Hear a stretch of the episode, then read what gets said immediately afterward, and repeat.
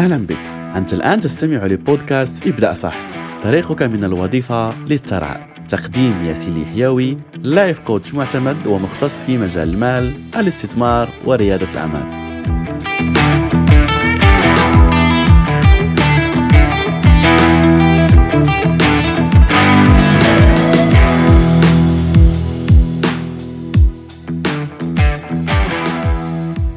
السلام عليكم ورحمة الله تعالى وبركاته. يا أهلا ومرحبا بك من جديد في حلقات برنامج الوفرة المالية الذي نقدمه في بودكاست ابدأ صح. اليوم سنتكلم عن موضوع جد جد مهم وله علاقة وطيدة جدا بموضوع الوفرة المالية وهو هل فعلا تأتي الفرصة مرة واحدة في الحياة؟ فهل هذا الأمر حقيقي؟ في أحد المرات كنت أقرأ يعني كتاب رائع جدا اسمه آه، أغنى رجل في بابل ولفت انتباهي يعني قصة جد رائعة. هذه القصة تحكي عن آه، شخص خلينا نسميه خالد وهذا خالد يعني يحكي على أنه كان يعني واقف آه، خارج أسوار مدينة بابل كان يعني في رحلة وكان عنده يعني بعض المال ولا بعض النقود في ذلك الوقت اللي كانت عملات فضية وعملات ذهبية. فالمهم هذا الشخص التقى براعي أغنام وهذا راعي الأغنام كان عنده مشكل مالي واراد يعني على أنه يبيع هذه الأغنام اللي عنده بثمن قليل جدا يعني لا يساوي القيمة الحقيقية لهذه الأغنام. لكن الوقت اللي التقى فيه خالد مع هذا راعي الأغنام فهذه يعني هذه القصة من زمان فبالتالي لم تكن يعني الرؤية واضحة. فأول شيء سأل خالد هذا راعي الأغنام قال له يعني آه نتأكد يعني أول شيء من الأغنام ومن صحتها وكذلك يعني لكي تتأكد من الأموال فخلينا نأجل عملية الشراء والبيع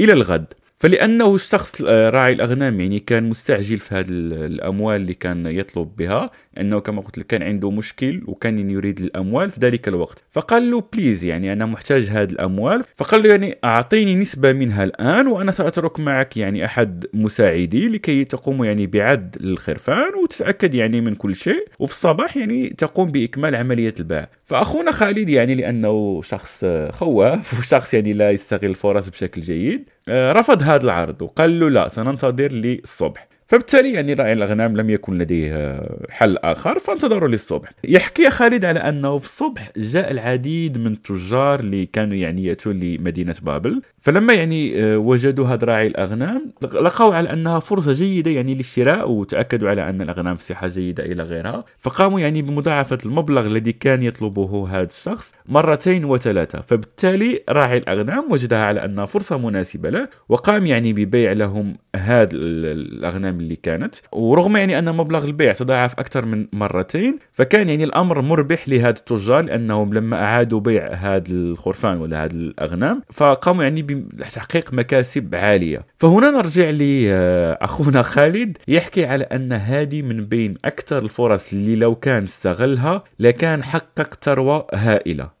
فممكن تقول لي آه ولكن هو من حقه على أنه آه، ينتظر للصبح إلى غيرها؟ أكيد من حقه ولكن بعض الفرص لا يجب عليك أن تضيعها وعندك العديد من الطرق لاستغلال يعني لا يوجد أبيض وأسود. لكن خالد لم تكن هذه الفرصة الوحيدة اللي ظهرت في حياته. فبالتالي لو الفرصة أكيد ضاعت لكن لو كنت تؤمن أن الفرصة تأتي مرة واحدة فهذا يعني على أنه لو أضعتها مثل هذه القصة هذه يعني أنك خلاص ضيعت كل حياتك ولن تحقق الوفرة في حياتك أبدا.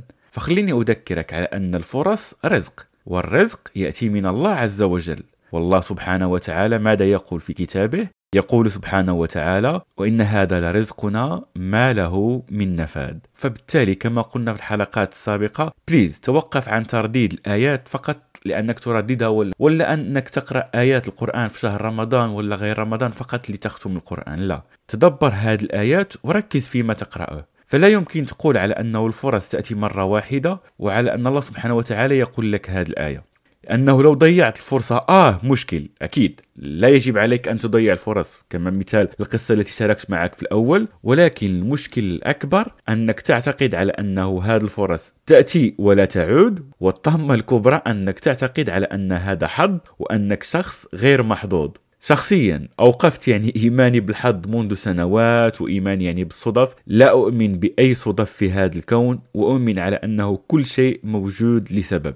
لكن عندما تؤمن بهذه الآية وبهذا المفهوم على أن أوكي كل لا توجد صدف وكل شيء موجود لسبب فلا تبدأ تعيش دراما وتحلل كل حدث يقع لك على أنه آه وقع لي هذا الأمر بما أنه غير صدفة فخليني أعرف لماذا وقع لي وتبقى يعني مشتت انتباهك وعايش طول حياتك يعني في التفكير وهذا يعني سيؤدي بك كذلك لتضييع فرص أخرى لأنك طول الوقت مشغول. فخلاص يعني تحرك لو عرفت سبب تمام جيد جدا. لو لم تعرف سبب وراء وقوع لك الأشياء التي تقع لك في حياتك أوكي عادي تحرك وخليها. والأهم على أنك استفد من الدرس هذا هو الأفضل على أنك تستفيد من الدروس لكي لا تضيع الفرص المقبلة في حياتك. لأنه نفس الشيء الفرص تأتي وتذهب. هذا حقيقي. أكيد لن تأتي نفس الفرص بنفس التفاصيل بنفس الأمور اللي وقعت لكن ممكن تأتي فرص أفضل ممكن تأتي فرص أقل ممكن تأتي فرص قريبة لهذه الفرصة التي ضيعت. مثلا لو أخذنا فرصة الاستثمار في الكريبتو يعني اللي ظهر منذ سنوات